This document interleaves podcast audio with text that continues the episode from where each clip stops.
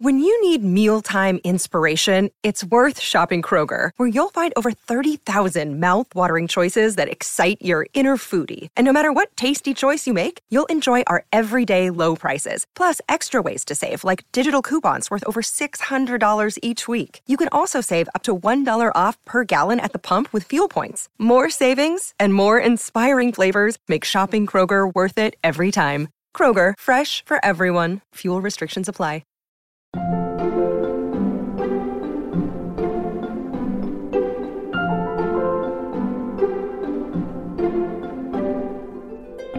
Think sometimes it just comes down to like maybe like ego. Mm-hmm. Being artists, we all have like this sense of like we have our personal brands. And I think at the end of the day, everyone just, you know, wants to put their idea out there. It's just knowing when someone wants that more than the rest. Welcome back to Working. I'm your host, June Thomas. And I'm your other host, Karen Han. Karen, it's great to see you again. How are things? It's great to see you again, too. I'm always happy to see you. Things are pretty good. I'm in sort of like the final stages of oh. writing for my book, which is like both exciting and also very stressful. So that that's about where I am. Where like every text that I return to my friends about a month late, I'm prefacing with like, "I'm so sorry. Like I've been so busy." oh my god. Oh well, let's just keep rolling so you can get back to it as soon as we're done. So, who are we going to hear from this week? This week, I talked to the lovely Christina Chang. She is an artist who has worked as creative director on the Cartoon Network show We Baby Bears and as a storyboard artist on the show. It's a spinoff of We Bare Bears. Um, yeah, she's an animator of many hats. Wow. So, I know how old and out of touch this question will make me seem. but I have to admit, I've never seen any of the We Bare Bears or We Baby Bears shows or the movie. And so I have to ask this question that I know annoys animation fans, but are they intended for kids or for adults? In fairness to you, I think the real thing that annoys animation fans or people who work in animation is relegating the medium itself to being meant for uh-huh. kids or adults, mm. um, which is still kind of a big co- point of contention, unfortunately. um, but from show to show, I think it's fine to ask, just like you would ask about a live action TV show like, is mm. this for teens? Is this for kids? Is this yeah. for adults? Yeah. Um, that said, I would say that the Bears franchise is mostly geared towards kids, but like all the best kids shows, can easily be enjoyed by adults as well. Awesome. And I believed you asked Christina some questions that are intended exclusively for our Slate Plus members. What will they hear? So, for the Slate Plus segment this week, we talk about burnout and taking breaks. Um, she talks about going backpacking in Europe for oh. a break. And we also talk about sort of feeling anxiety about your career path. So, a lot of very working uh, style discussions. Good stuff, in other words. All right, so that's obviously going to be fascinating. So, if for some unfathomable reason you are not yet a member of Slate Plus, I'm just saying, why don't you sign up today? You'll get extra segments of shows like ours, and then some shows like Slow Burn and Big Mood, Little Mood, they produce entire episodes just for Slate Plus members, and you'll never hit a paywall on the Slate site. To learn more about joining Slate Plus, go to slate.com slash working plus. All right, now let's listen in on Karen's conversation with Christina Chang.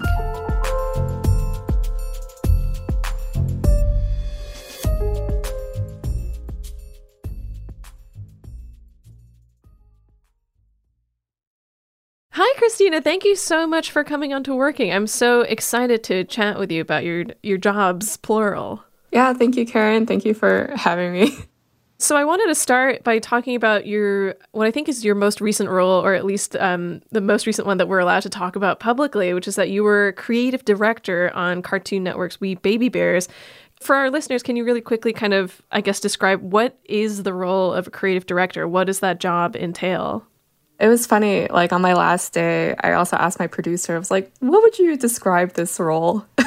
Because looking back, it has been kind of just like a whole bunch of things mm-hmm. almost t- in together. But my main background and focus was from storyboarding. So that was how I sort of entered the animation industry. And that was kind of my jumping off point going into this role. Mm-hmm. I was there for about like a year and three months. And it kind of just started off with like creating like an aesthetic rule book and just like making sure that like we had tons of ideas but trying to like see if we can maintain some sort of consistency um, between each episode. And i guess it kind of eventually flowed into like a technical aspect where we had all of these visual ideas but it came down to funneling like what was feasibly possible for like our in-house art team to facilitate uh, like we didn't want to create too many designs that was overwhelming for them. So it kind of just became like a communicating between the story department and the art department. I want to ask a little bit more about what you're saying about the role, but I, I'm, I'm also curious when you asked your producer what exactly what how would you describe my job? What did they say to you? He kind of boiled it down to um, making previs. So most of the time, I think at Cartoon Network we have like shows about like it's like kind of like sitcom uh, it's like every day in the life of, and we revisit like the same locations. But Baby Bears was very different in the sense that like they travel everywhere. There's um, new characters all the time.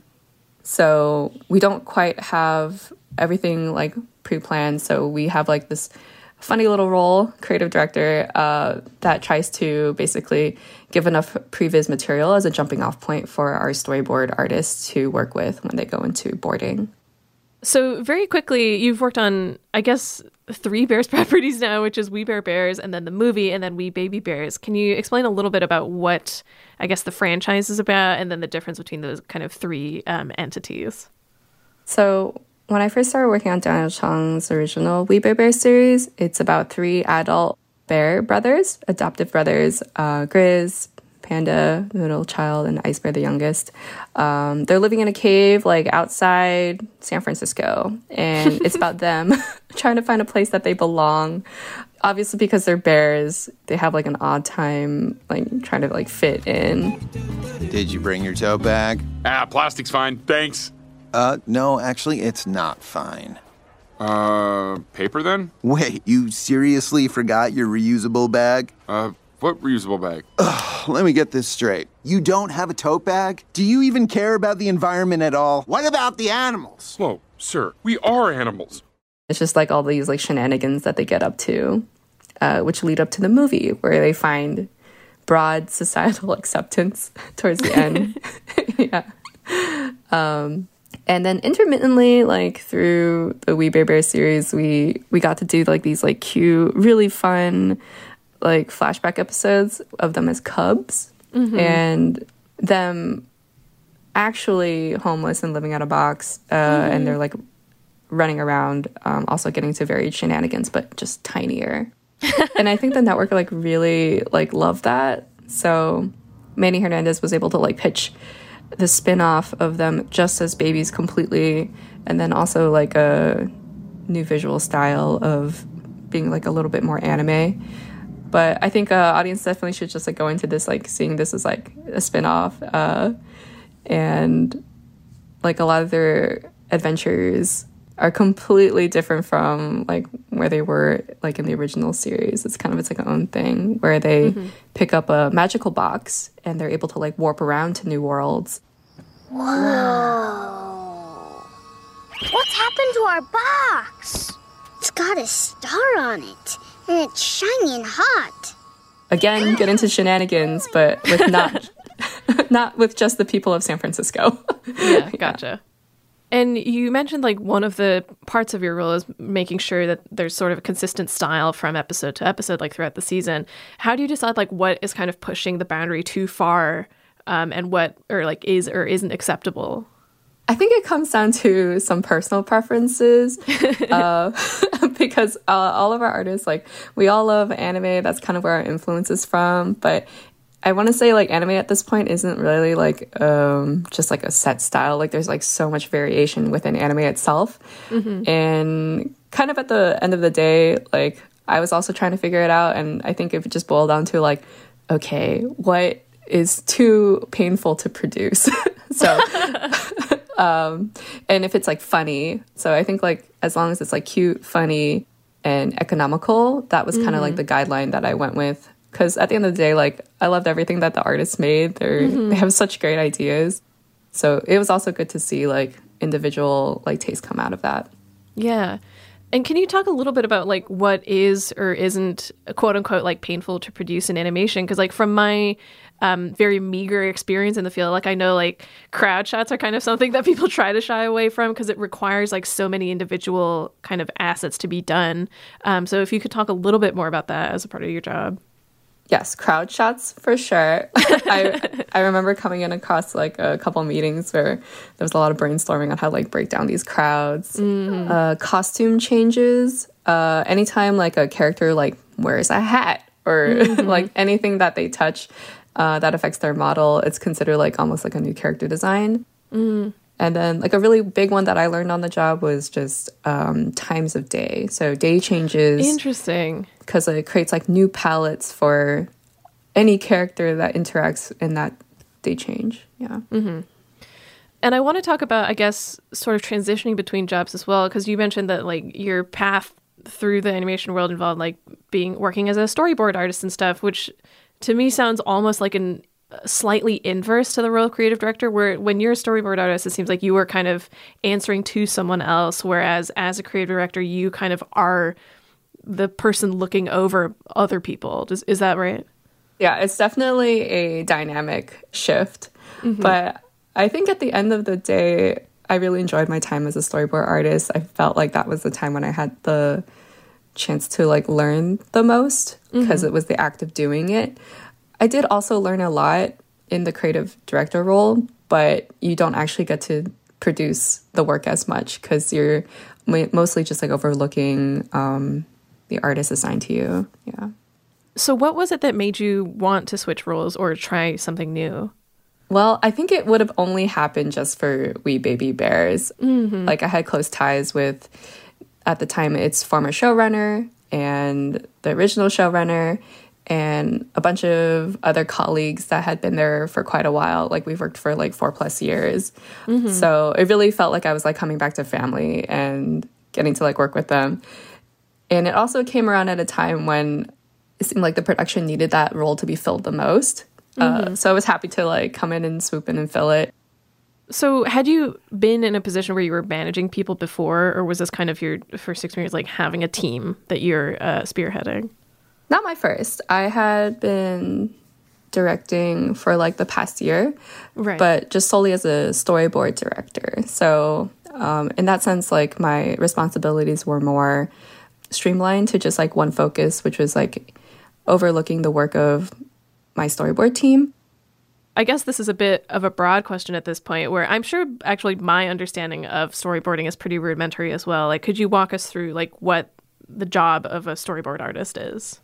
So storyboarding, uh, I think like its most like basic explanation is we take a outline or a script where writers just basically have like beat it out like the story points to something of a story, and we provide the visuals for that story, and then in some cases it's coming up with jokes or coming up with visual gags. And then obviously there's like more technical aspects to it like that follow like the general rules of cinematography like screen direction keeping things like within the rule of thirds or you know like not cutting any tangents no jump cuts like that type of stuff So I know that early in your career you did an internship with Pixar, but I want to get a better sense of your origin story, as it were. Uh, when did you decide that animation was something that you wanted to pursue as a career? I feel like a lot of us, uh, or at least like my peers that I went to school with, we we all like just like fell into it through the internet, just like knowing that it was a thing. I think I specifically followed like a, a Neopets artist at the time. Hell yeah. And then I put my sights on like this school called Ringling College of Art and Design, specifically their computer animation program, and that Oh, was wow. like a way to convince my parents to be okay with it because they were like computer people. Specifically, they're like computer data analysts. So they were like, Oh, wow, okay, yeah. art with computer attached might have a future. but going into the school, I think, um, and this is like quite normal, I feel like, but like after you go past like freshman year into like the other years and really like start digging into the CG part, a lot of us realized like, oh, maybe CG isn't for us. Um, we were really lucky to have like this uh, teacher named Paul Downs who came from Blue Sky and he was there to t- teach storyboarding. And I think he literally just like pulled me aside one day and he's like, your drawings are better than your CG. so uh, I decided to make two portfolios for that, that upcoming summer. One was CG generalist, the other was storyboarding. I got an offer to be a CG generalist intern at The mm-hmm. Mill. It's like an ad agency across like Chicago, New York. And then the only other option that came in was Pixar, so I took that. Mm-hmm. What were your responsibilities as a Pixar intern? It was actually run just like a training program, so we didn't work on Oh, anything awesome. production related. So they had us do Sharpie drawings only for the entire like three, four months. Whoa. Uh, I think they changed it after our year, but they gave us like, uh, much like school, they would give us like prompts to work with uh, where we would check in with our mentors. And then there was like a guy who was like running the class as well. Have you ever thought about going, like, trying to do more CGI stuff, or is that kind of like, I don't want to do that anymore? I'll use it sometimes if I'm like redecorating my room. I'll like Oh, make really? little yeah, I'll make like little CG mock-ups, and that's as much as I can do. a lot of us could benefit from that in terms Yeah. of interior decoration. Um, so you've held a lot of different jobs in animation. Can you walk us pretty like briefly through the kinds of positions you've had and the responsibilities those entail? And like, I'm also curious on a broader note if you think that's a fairly typical path. Um, I guess quote unquote up the animation ladder, or if there's kind of a lot more um, latitude or flexibility in the field. I think my journey was really normal in the sense that like I went to art school. Like it, it made sense uh, because animation's a pipeline system, mm-hmm. and entry level. I started. That's what I started out as after school was a storyboard revisionist. Mm-hmm. I would say that we're kind of like the like the band aid to whatever is like coming through the cracks. So maybe like the director wanted something like changed really last second over here. We would like mm-hmm. go in and to make those alterations or if the artist the storyboard artist like didn't have enough time to clean up we would like do that to make sure that the poses are clear that there's mm-hmm. enough visual information for our overseas uh, vendors to really understand and be able to basically copy at some points mm-hmm. and then every time that I've been promoted, I think it's because someone else above me has left. And I think that's kind of the, the natural progression of things. So mm-hmm. I was a revisionist for like maybe six or eight months mm-hmm. uh, before moving on to board artist. Mm-hmm. We Bare Bears, the show ended. Then there was a movie. I mm-hmm. retained my role as a storyboard artist on that. And around the time that the movie ended, I decided to, like, five years had passed, and I was like, all right, it's time to take a break. And I think at the time I was just thinking about going back into boarding. I never really saw myself in like doing leadership. But it was during that six month break, like uh, the director at the time, Manny Hernandez, he was going to basically inherit the show as the showrunner for Baby Bears. He offered the role of storyboard director. So six months later, I returned for that. yeah. We'll be back with more from Karen's conversation with Christina Chang after this.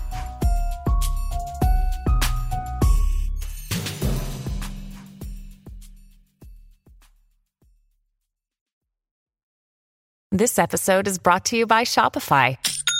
Forget the frustration of picking commerce platforms when you switch your business to Shopify, the global commerce platform that supercharges your selling wherever you sell. With Shopify, you'll harness the same intuitive features, trusted apps, and powerful analytics used by the world's leading brands. Sign up today for your $1 per month trial period at shopify.com slash tech, all lowercase. That's shopify.com slash tech. This podcast is sponsored by Ramp. Are you the decision maker in your company? Consider this. For the first time in decades, there's a better option for a corporate card and spend management platform. Meet Ramp, the only corporate card and spend management system designed to help you spend less money so you can make more. Most corporate credit cards offer points as incentives, but those points amount to less than their worth in real cash value. Ramp's business cards offer you cash back, real money in your pocket. Plus, you control who spends what with each vendor. And Ramp software collects and verifies receipts automatically, which means you'll stop wasteful spending and close your books in hours instead of days. Businesses that use Ramp add up to 5% to their bottom line the first year. If you're a decision maker, adding Ramp could be one of the best decisions you've ever made. And now get $250 when you join Ramp for free. Just go to ramp.com slash easy. Ramp.com slash easy. R-A-M-P.com slash easy. Cards issued by Sutton Bank and Celtic Bank members of DIC terms and conditions apply. Listeners, you may have noticed that we've launched a new bi weekly bonus version of Working focused on listener questions and advice. And we'd love to feature your questions, concerns, ideas, and more on the show. Is there a creative problem you're having?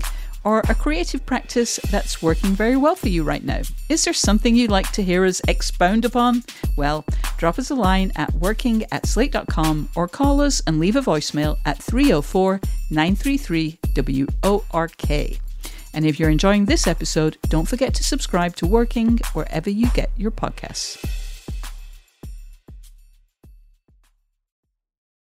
Now back to Karen's conversation with Christina Chang.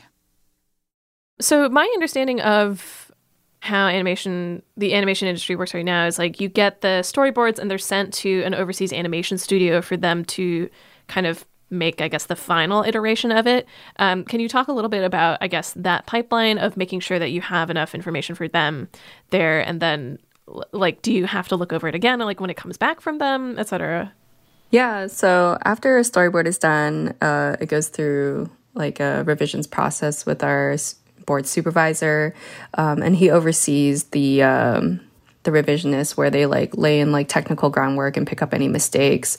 Um, meanwhile, like the art department will also o- look over it and go like, oh, we need something more specific here to tell us like what the lighting will look like at this like you know electric zap effect. Uh, mm-hmm. So it's like a lot of people, uh, yeah, like passing the baton in a short amount mm-hmm. of time, and then finally as it goes to overseas we have in-house timers where they like literally sit down and they're like okay how do you want this like action of like their hand to move um, and then they'll literally like have like x sheets where they put down specifically like how many panels and how many panels long they want wow, like yeah. this type of thing not every place works like this but this is like how to my understanding uh, a lot of shows at cartoon network are made and also mm-hmm. like i think like disney and nickelodeon too maybe uh, if they're using the same vendors, which we we do share. So these uh, boards, uh, along with like a lot of art material, get shipped overseas, and we have like these like two alternating studios, uh, Saerom and RDK Rough Draft Studios, over in Korea, and we alternate the episodes with them. And on their end, they have like their own animators who work all traditionally on paper, which is really amazing. Wow, yeah. Still.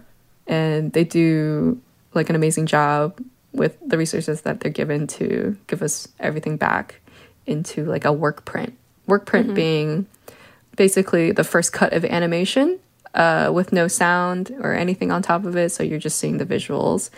And from there, we'll do like a back and forth if necessary to like like fix any like small issues.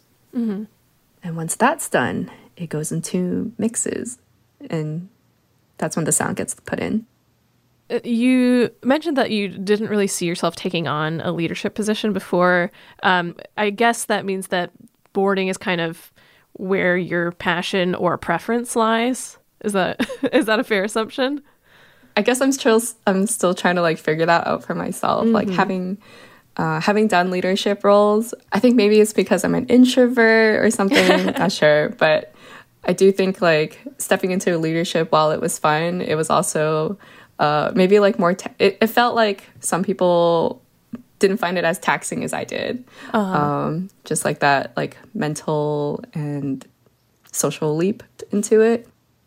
This is maybe, I guess, maybe potentially a thorny question, but like in in the leadership roles that you've had, like have you had to deal with people who aren't that way and like how do you deal with potential conflicts in that space?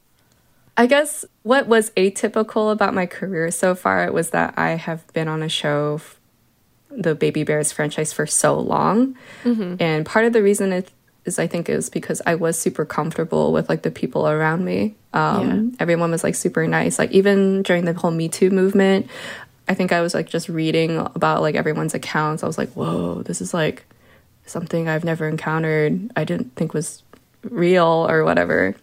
So when I had left, I left the Bears family like briefly. And I think that was like, yeah, kind of like shocking because I was like, whoa, people really do tell you to like smile more and yeah, uh, just like, yeah, uncomfortable, maybe gender based things.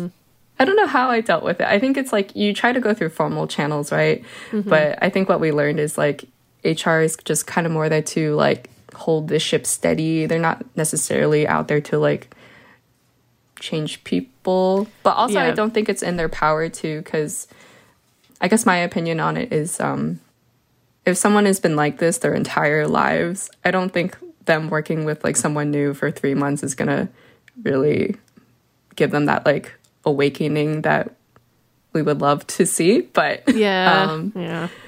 unfortunately, I think my only solve to that was just by leaving uh, that project. Yeah, Yeah. Unf- that's unfortunate, but I guess sometimes that's the only thing you can do. Like I, I recall um, some conversations that I've had with peers, and at least in media, where it's sort of reiterating like HR. At the end of the day, they're not as much there to help you as they are to help the company or keep the company safe, which is sometimes a little dispiriting to think about. No disrespect to the HR people that I've worked with who have all been lovely, but it's just the nature of the job and the nature of like working for a bigger corporation, I guess. that was like another thing yeah going into leadership was like you're kind of like bumper cars um and you know there's no lanes per se or no clear lanes. So i feel like i've definitely like bumped the edges and rails like a little bit mm-hmm. especially when it came to like learning how to work under someone who wasn't like the most receptive or pleasant to work with. Yeah. and i think sometimes it just comes down to like maybe like ego because like we are all creative. I think um being artists we all have like this sense of like uh, we have our personal brands. And i think at the end of the day everyone just you know wants to put their idea out there. So it's just knowing when someone wants that more than the rest and knowing like maybe when to step in or step away. Yeah. and then I guess like the success of the project would also just kind of hinge on like how much does everyone trust each other to like put their forth their ideas. And I, I'm sure there is an equivalent, which is why I asked this. But can you describe like what is the storyboard artist's equivalent to writer's block, and how do you deal with that? I mean, I guess it's just what it is, but storyboard artist block. Like you, you like you don't know exactly what to put down on paper, and yeah, I feel like uh, that happens all the time. Especially uh, for me, I think whenever there's like a interior environment, it's like oh suddenly. Um, I'm thinking about too much about like the spacing and how the background will affect the characters, and uh, but the best solve to that is for me is like getting off the computer and starting to work on paper. And work with like little tiny like sticky notes or thumbnails. The drawings themselves can look you know like crappy and make no sense to anyone else but me. It's just like a really cheap way. Like so that that way you don't you don't feel precious about anything you're putting down. And other times if i think if it's like a lack of inspiration like if I know that I'm doing like a chase scene, I'll start to go look through movies and clips to mm-hmm. see like how they tackled or how they like made a part of that chase like interesting mm-hmm. to just like kind of inform me about what are my options. And as someone who works in animation, do you have like particular shows or movies that you, as an animator, are really passionate about, or think are like paragons of the craft? Hmm. Well, I think the much like maybe my my enti- uh, around our generation is like Avatar, The Last Airbender. Uh, I think that was the show I was watching as a kid. I was like watching it next to my mom, and my mom was like, "What is this like weird looking people?" and beside her, I was like thinking so loudly in the universe. I was like, "This is it. This is what I'm gonna do." Oh wow, yeah. um, I know that like the conversation around like is animation just for kids has been kind of a, a huge pain point for the industry. Like even there was that, some joke at the Oscars this year where they're like, "This is a category that's just for kids," and it's like, no, like that's this medium is capable of so much more, but it's just like the public uh, or popular perception of it is so narrow-minded. I also do think like we're starting to see a shift here mm-hmm. um, because I think there's just like more people going into animation who want to see those type of stories. So that's what we're just going to be pitching around mm-hmm. Animation Town, anyways. And I think this also coincides with like you know why is anime kind of popular in the way that it is, and it's because it's not necessarily a genre; it's just like a style, Yeah. Because of that, they actually do have like a huge range of stories for like all age groups and all like uh so they can they have the ability to like connect with like more mature audiences. I have one last question for you, which is kind of a silly one, but the current project that you're working on, we won't be able to see for a while. So, for the people who are listening right now, do you have like a specific episode of something that you've worked on that you say, go watch this one? Or, because it's like, that's like the thing that I've worked on that I'm the most proud of, if that makes sense? Well, uh, I guess that's like the funny thing is like there's usually like a one to two year, uh, sorry, nine month to two year delay between like um, having worked on something and then seeing the, the outcome of it. Like Yeah. if I was a board artist on Bears, my episode would come back like maybe in a year after that. Wow. Yeah. So I think we're at least uh, me and my crew on Bears. Like I think we're going to be really excited for um, this two-parter finale episode.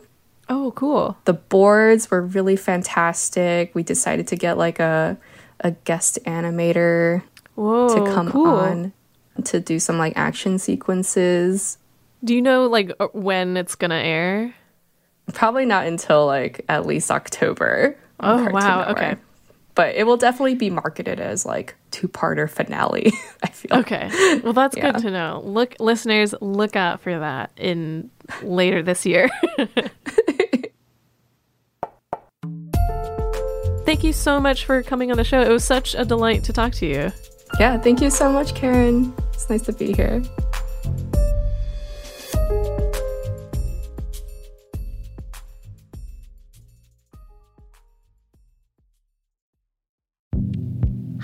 This is Dahlia Lithwick, host of Slate's legal podcast, Amicus. If you're listening to this show, you might be interested in Amicus's live show that we're hosting in Washington, D.C. on Tuesday, May the 14th. My colleague, Mark Joseph Stern, and I will be talking to some amazing guests, including Sherrilyn Ifill and a sitting state Supreme Court justice all about how originalism, a relatively recently invented way of interpreting the Constitution, has taken over the Supreme Court and radically reshaped the law. It's been doctrinal rocket fuel for the conservative legal movement and facilitated the rolling back of abortion rights, the expansion of gun rights, and the obliteration of the separation of church and state. And as another wildly consequential Supreme Court term careers to its end, the court's originalists are on a tear. But there's something you can do about it, and we hope you'll join us in DC on May 14th to explore the possible pathways out of the current situation. Go to slate.com slash amicus live for tickets. Karen, that was such a chill but incredibly informative conversation.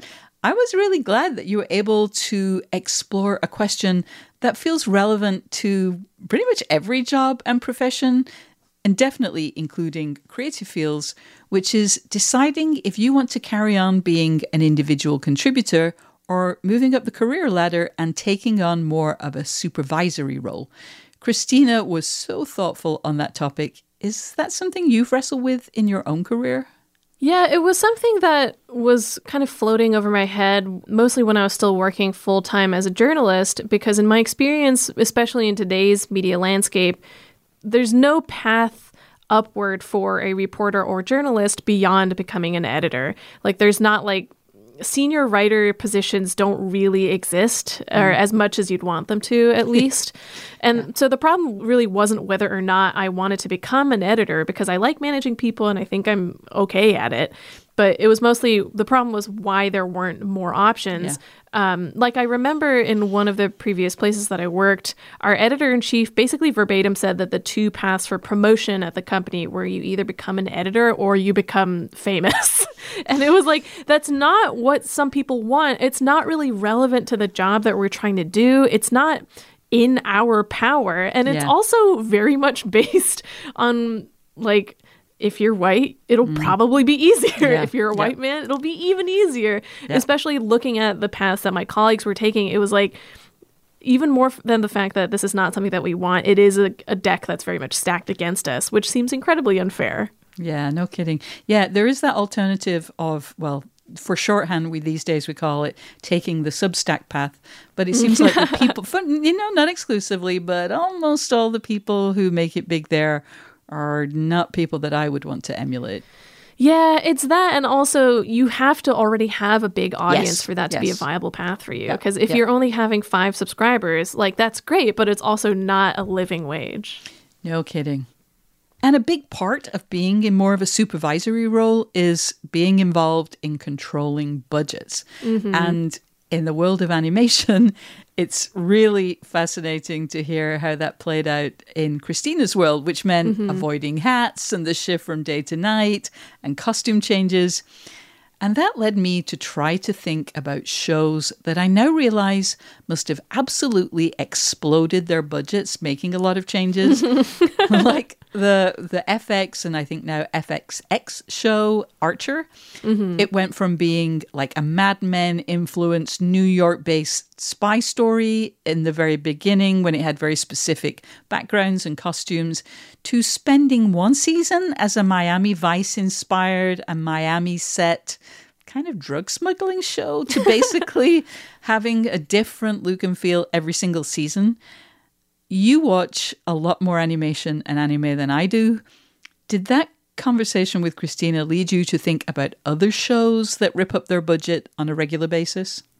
Actually, yeah. Um, for a lot of the pandemic, my partner and I have been watching anime for our lunch breaks because it's a nice, like, 20 or 30 minute kind of break and it's set so you know how much time has passed and then you go back to working. Yeah. Um, but it's especially apparent, I think, in anime because you can tell sometimes there's episodes where it just doesn't really look as good. And usually those are episodes in which not that much is happening. But you're still like, wait, what's going on? But then the next episode, they'll have a huge fight scene that's just so gorgeously animated and executed that you're like, oh, that's where the budget went. Like you can see where they're allocating money, like kind of based on importance in the story, where it's like, this is really, really crucial to the show. So this has to look good. That's Yeah. where we have to put money in.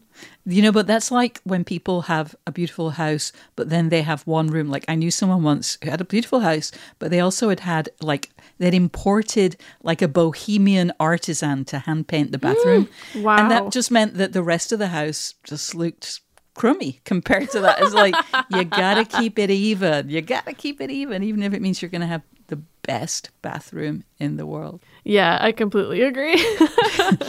It was funny to hear Christina indicate a little bit of fatigue in drawing mm-hmm. or storyboarding the same group of characters for five years.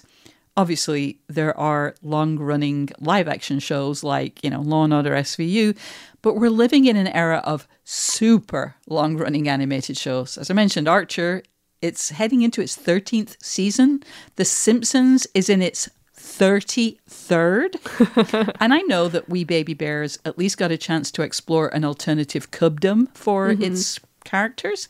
Um, but most cartoon characters are stuck at whatever age they were first drawn at. Bart Simpson is still 10 years old. It's just a weird old world with some very specific challenges, right?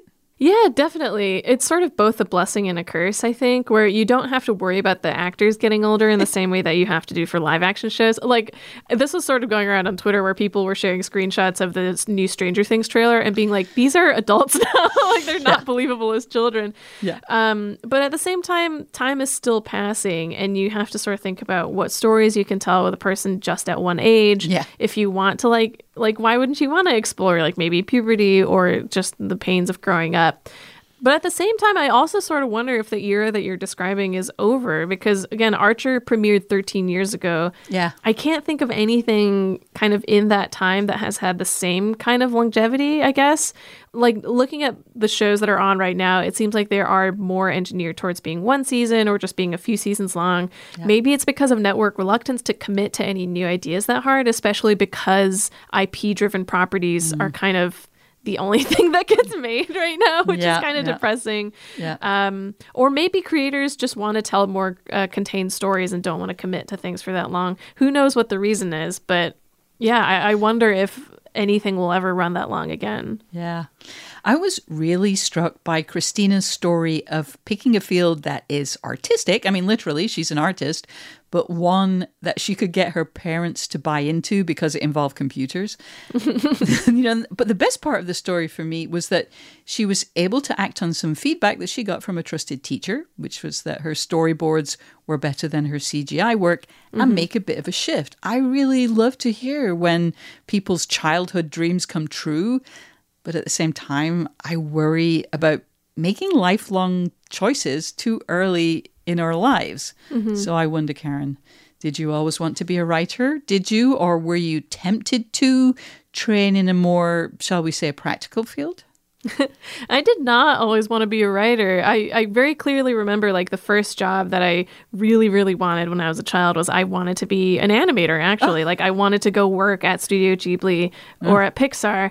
But I think my interest sort of drifted to film and TV or live action film and TV just because there's kind of, I guess, more of it being made um, around that time. Um, but that wasn't really like a safe bet, which is why I majored in art history as opposed to like going to bet. film school. I know, right? I just had this conversation with a friend a while ago where she was like, "Why was that more acceptable than going to film school?" Um, but uh, yeah, writing wasn't. I don't think it was really something that I set out to do or thought that that would be my career for a while. It was just something that I fell into because it felt like this was the easiest way to kind of have a foot in that world, like by doing like culture writing. Yeah, yeah. I think the only times that I think now about why I'm in the field that I'm in are when like I hear like my friends talking about their fiancés who are in like computers or whatever mm, and making yeah. like Yeah. hundred sixty thousand dollars a year, mm. and I'm like, why didn't I do that? Like, why didn't I go into a field that has more money and also more job security? Because the media landscape is so so unpredictable and unstable.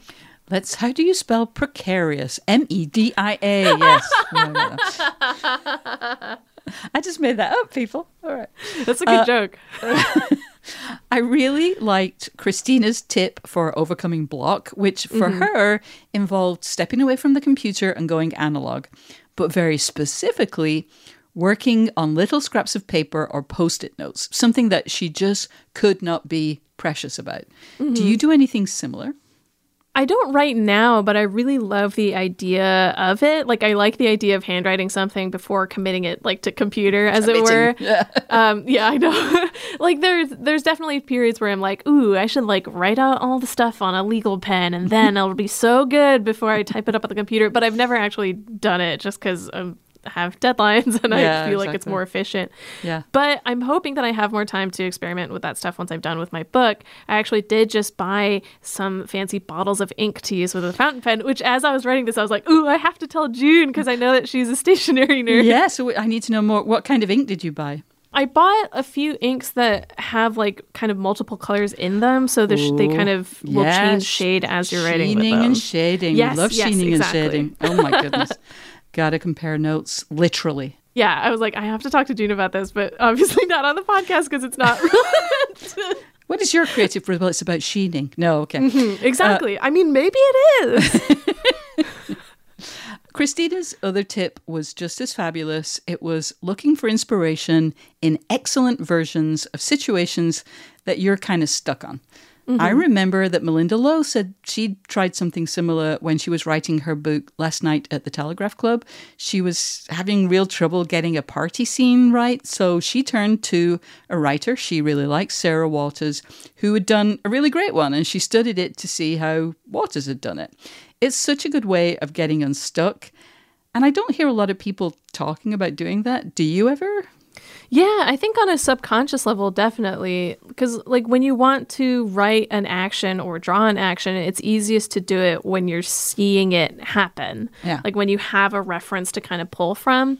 I feel like maybe the reason people don't talk about this method very much is because we're all afraid of plagiarism to some Yeah. extent. Yeah. But I, I feel like if you have a little common sense, you know where the line in the sand is and if you're going over it. Yeah. But it's definitely useful. Like even like I think writing action scenes is something that's tough on paper because you have to write a paragraph for like two seconds of action, and it's Yeah. not clear how to keep that momentum going.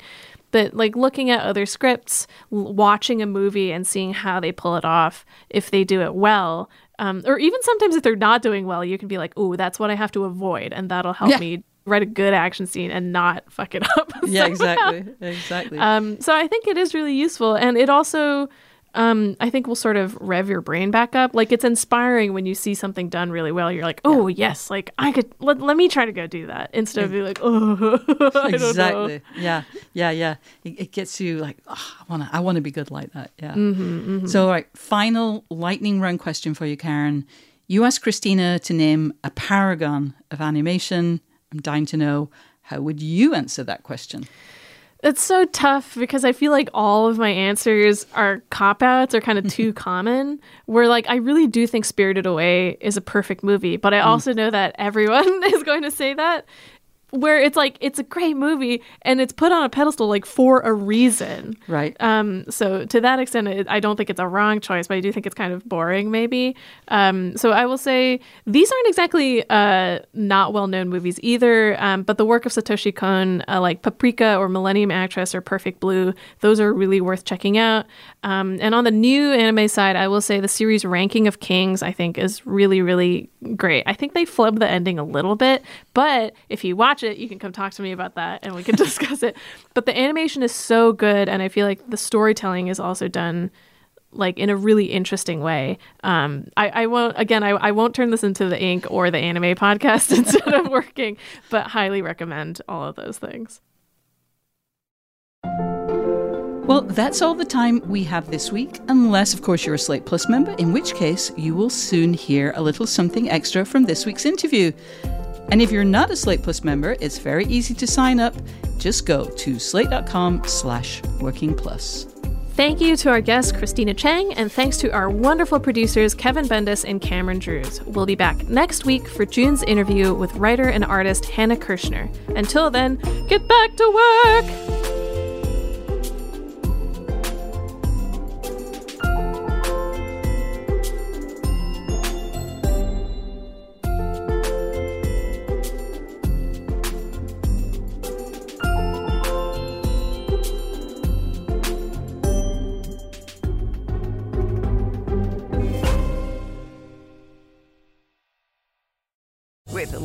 Land slots, you can get lucky just about anywhere. This is your captain speaking. Uh, we've got clear runway and the weather's fine, but we're just going to circle up here a while and uh, get lucky. No, no, nothing like that. It's just these cash prizes add up quick. So I suggest you sit back, keep your tray table upright, and start getting lucky. Play for free at LuckyLandSlots.com. Are you feeling lucky? No purchase necessary. Void where prohibited by law. 18 plus terms and conditions apply. See website for details.